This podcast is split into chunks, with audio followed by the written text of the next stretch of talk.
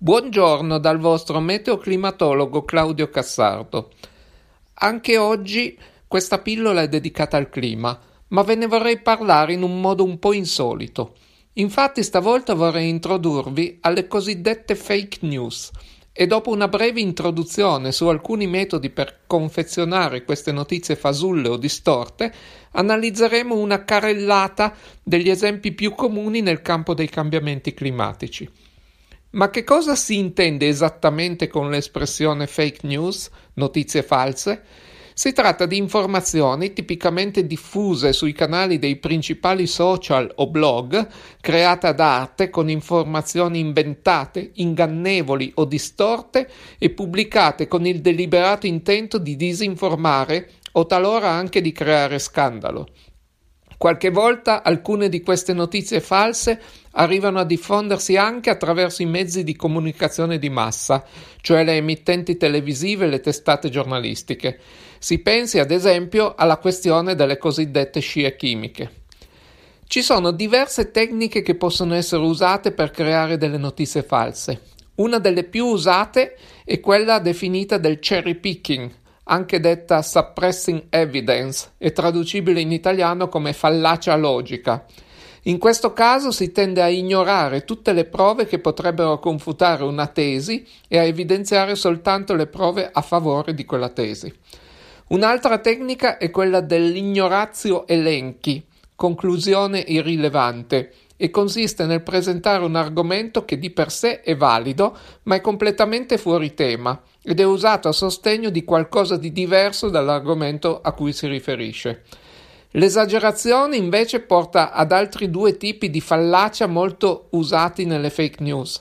Da un lato la creazione di aspettative impossibili che poi permettono di poter sminuire la reale portata di un evento per confronto, e dall'altro lato l'esagerazione della semplificazione di una situazione può portare a conclusioni affrettate e diverse dall'andamento reale. Con le rappresentazioni ingannevoli, invece, si fa un uso ingannevole dell'informazione per inquadrare solo un aspetto del problema. Un altro metodo molto comune è quello della falsa dicotomia, imposta presentando soltanto due soluzioni, generalmente opposte tra loro, a un problema come se fossero le uniche due possibili, in modo da forzare una scelta tra esse, mentre nella realtà ci sono delle altre soluzioni. Infine, un'altra tecnica è quella di saltare alle conclusioni senza aver esaminato attentamente tutti i fatti, finendo con il giungere a conclusioni ingiustificate o semplificate basate su deduzioni o presunzioni. Vediamo adesso 38 esempi dell'applicazione di queste tecniche di disinformazione. In tutti i casi partirò dal mito, lo confronterò con i fatti e spiegherò la tecnica di disinformazione usata. Primo esempio, il riscaldamento globale si è fermato nel 1998. Pare impossibile, visto che questa affermazione è facilmente smontabile osservando un qualunque grafico che mostri la temperatura media globale annua nell'ultimo quarantennio, eppure c'è ancora qualcuno che osa propagandare questa fesseria. In realtà il nostro pianeta ha continuato ad accumulare calore dal 1998 e il riscaldamento globale è ancora in corso. In questo caso la tecnica usata è quella del cherry picking attraverso una opportuna selezione di dati mostrati ma va detto che sta diventando sempre più difficile da dimostrare. Tuttavia è probabile che a breve questa fake news verrà riproposta sostituendo al 1998 il 2016, che al momento detiene ancora il record di anno più caldo. Secondo esempio, fuori fa freddo, quindi il riscaldamento globale deve essersi fermato. In realtà non si possono confrontare eventi meteorologici della durata di pochi giorni o settimane col clima, che si misura su scale temporali di un trentennio o più. L'effetto del riscaldamento globale è paragonabile a una sorta di trucco applicato ai dati meteorologici, che va ad aumentare la probabilità di avere giornate calde. Qui la tecnica usata è quella delle aspettative impossibili. Il riscaldamento globale viene presentato come in grado di eliminare ogni evento freddo, mentre in realtà non è così e ci dobbiamo solo aspettare meno giorni freddi rispetto ai giorni caldi in media. Terzo esempio. I ghiacciai di tutto il mondo stanno aumentando, smentendo il riscaldamento globale. Questa è una fesseria, perché nella realtà, nel complesso, i ghiacciai di tutto il mondo si stanno riducendo a un ritmo sempre più accelerato, minacciando tra l'altro l'approvvigion- l'approvvigionamento idrico per milioni di persone. Anche qui si usa il metodo del cherry picking, mostrando come unici esempi i rarissimi casi di ghiacciai in crescita e ignorando volutamente la stragrande maggioranza dei ghiacciai che si stanno ritirando. Quarto esempio. La calotta glaciale della Groenlandia si sta ispessendo nella sua parte centrale, quindi deve guadagnare massa. In realtà la Groenlandia nel complesso sta perdendo ghiaccio a un tasso di oltre due volte il volume dei ghiacci sul monte Everest ogni anno. Altro esempio di cherry picking. Si guarda un particolare, i pochi punti in cui lo spessore del ghiaccio aumenta, ignorando il dato generale. Il ghiaccio si sta ispessendo magari al centro dell'isola, ma le perdite lungo le coste stanno accelerando e sono prevalenti. Inoltre viene ignorato che, proprio grazie al riscaldamento globale, anche le precipitazioni sono in aumento, ma ciò non toglie che il volume complessivo di ghiaccio stia diminuendo, come è evidente del resto dai dati. Quinto esempio. Il ghiaccio marino antartico è in aumento e mette in dubbio il riscaldamento globale. In realtà il fatto preoccupante in Antartide non è tanto la variazione del ghiaccio marino, ma la fusione della calotta glaciale dell'Antartide occidentale, che sta perdendo centinaia di miliardi di tonnellate di ghiaccio ogni anno, e quest'acqua rappresenta un contributo fondamentale all'innalzamento del livello del mare globale. Questo è un esempio di semplificazione eccessiva. Ci sono diversi fattori che possono contribuire all'aumento del ghiaccio marino, ma questo non compensa le perdite dei ghiacci su terraferma e soprattutto non cambia in alcun modo il fatto che il cambiamento climatico stia avvenendo. Sesto esempio, la serie di misure termometriche non è affidabile. La temperatura in realtà può essere misurata o stimata in molti modi e tutti i risultati ci dicono la stessa cosa. Il nostro pianeta si sta riscaldando. Questo è un esempio di salto alle conclusioni. Solo perché le misurazioni hanno un'incertezza intrinseca non significa che essa sia sconosciuta. L'incertezza è comunque minore rispetto al riscaldamento globale osservato. Settimo esempio. Lo sviluppo urbano è responsabile di gran parte del riscaldamento globale nel secolo scorso. Una fake news sempre verde, Certamente il riscaldamento delle aree urbane ha avuto un effetto sulla serie di temperature in area urbana, ma tale effetto è minimo e inoltre si rileva riscaldamento anche nelle zone in cui lo sviluppo urbano è stato minimo o nullo. Altro esempio di salto alle conclusioni basandosi su una presunzione. Solo perché il calore urbano potrebbe influenzare la serie climatica di misure, non significa che lo faccia davvero, e infatti gli scienziati hanno confermato che tale effetto è trascurabile. Ottavo esempio, che resta un classico. I record di freddo d'inverno smentiscono il riscaldamento globale. In realtà, studi recenti hanno dimostrato che il rallentamento della corrente a getto polare correlabile al cambiamento climatico, sta aumentando la probabilità e l'intensità delle discese di aria artica e polare in Europa, Nord America e Asia, come un frigorifero aperto che perde aria fredda in cucina. Ma quando fa freddo in Europa, nel Nord America o in Asia, fa più caldo nelle regioni polari o nell'Oceano profondo. Questo è un esempio in cui c'è sia il salto alle conclusioni che il cherry picking.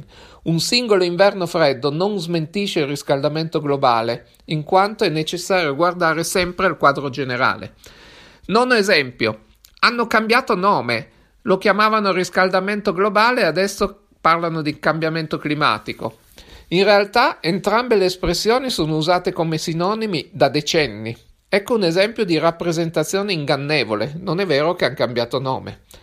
Decimo esempio, le emissioni umane di CO2 sono minime rispetto alle emissioni naturali di CO2, quindi la nostra influenza sul clima è trascurabile. In realtà, nelle ultime migliaia di anni, la nostra atmosfera è stata in equilibrio e sono stati gli esseri umani ad aver sconvolto tale equilibrio.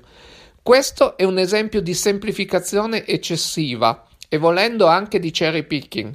Si considerano solo le emissioni naturali di CO2 e vengono ignorati i pozzi naturali di assorbimento della CO2. Undicesimo esempio. I vulcani producono più CO2 degli esseri umani, ma in realtà è ampiamente dimostrato che le emissioni umane sono le responsabili di tutto l'aumento di CO2 nell'aria osservato negli ultimi due secoli. Un tipico esempio di salto alle conclusioni che sfrutta la maestosità di un vulcano e del suo pennacchio eruttivo anche per indurre emotivamente un senso di impossibilità da parte di un singolo individuo ad avere un impatto paragonabile, ignorando però che di esseri umani sul pianeta ce ne sono quasi 8 miliardi. Quindi i vulcani producono certamente CO2, ma negli ultimi secoli le quantità prodotte sono troppo piccole per giustificare le variazioni termiche osservate. Dodicesimo esempio. La CO2 ha un tempo di permanenza di soli 4 anni, quindi i livelli di CO2 diminuirebbero rapidamente se smettessimo di emetterne. Purtroppo non è vero. Se smettessimo di emettere CO2 occorrerebbero migliaia di anni prima che la sua concentrazione in atmosfera ritorni ai livelli preindustriali. Ecco un classico esempio di ignorazio elenchi o conclusione irrilevante.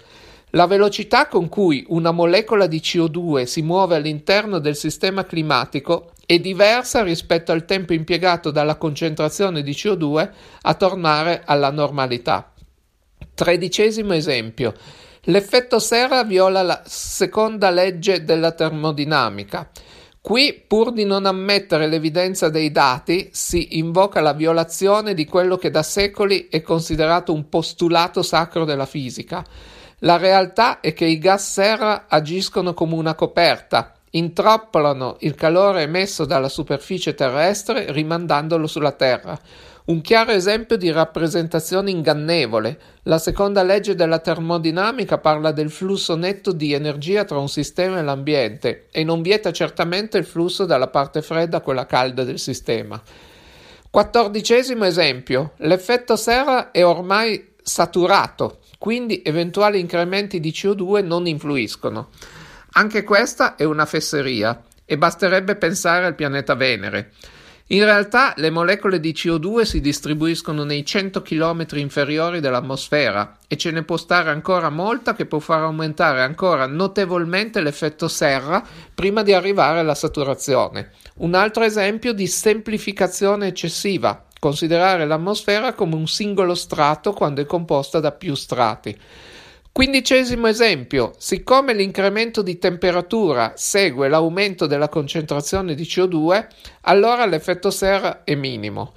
In realtà quella tra temperatura media globale e concentrazione di CO2 è una retroazione positiva, per cui come effetto del riscaldamento gli oceani assorbono meno CO2 e questa informazione la si ritrova anche nei carotaggi del ghiaccio antartico per i casi passati. Questo è un classico esempio di falsa dicotomia. L'effetto serra non agisce solo in un verso, la CO2 provoca il riscaldamento globale e a sua volta il riscaldamento globale fa aumentare la concentrazione di CO2. Sedicesimo esempio. L'evidenza del riscaldamento globale causato dall'uomo dovrebbe essere la presenza di hotspot in troposfera, che però non sono stati osservati.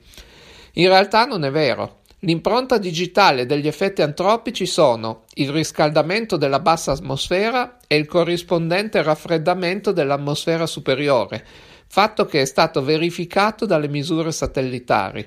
Ecco un classico esempio di conclusione irrilevante. La presenza di hotspot è irrilevante per il riscaldamento da gas serra. Diciassettesimo esempio. La CO2 è un gas presente in tracce, quindi il suo effetto di riscaldamento deve essere minimo. È vero che la CO2 non è il principale costituente atmosferico, ma la sua concentrazione attuale giustifica l'effetto di riscaldamento osservato ed è dimostrato anche da esperimenti in laboratorio. Di nuovo una conclusione irrilevante. Anche le sostanze presenti in tracce possono avere effetti rilevanti. Si pensi ad esempio ai clorofluorocarburi e alla loro influenza sullo strato di ozono stratosferico. Diciottesimo esempio, e qui entriamo nei classici. È il Sole a causare il riscaldamento globale. Peccato che nella realtà tutti i modelli di qualunque tipo sono concordi nell'affermare invece che il riscaldamento globale è causato dalle attività umane e non dai cicli solari. Questo è un classico esempio di cherry picking. Sono ignorate le prove relative alle attività umane e l'andamento nel periodo recente, in cui l'attività solare e le temperature hanno andamenti opposti. Diciannovesimo esempio. I cambiamenti climatici naturali avvenuti in passato implicano che anche il cambiamento climatico attuale è naturale. In realtà no. I cambiamenti climatici del passato ci dicono che il clima terrestre è sensibile alle variazioni delle concentrazioni dei gas serra. Questo è un esempio di salto alle conclusioni con informazioni fuorvianti. Il messaggio dei dati porta a conclusioni opposte rispetto a quanto enfatizzato dal mito. Bene, Abbiamo visto eh, i primi 19 esempi di smascheramento di notizie false sul clima e sui cambiamenti climatici e direi che per oggi possiamo fermarci qui e parleremo degli altri 19 nella prossima puntata. Quindi ora è arrivata l'ora di salutarci e darci appuntamento alla prossima pillola.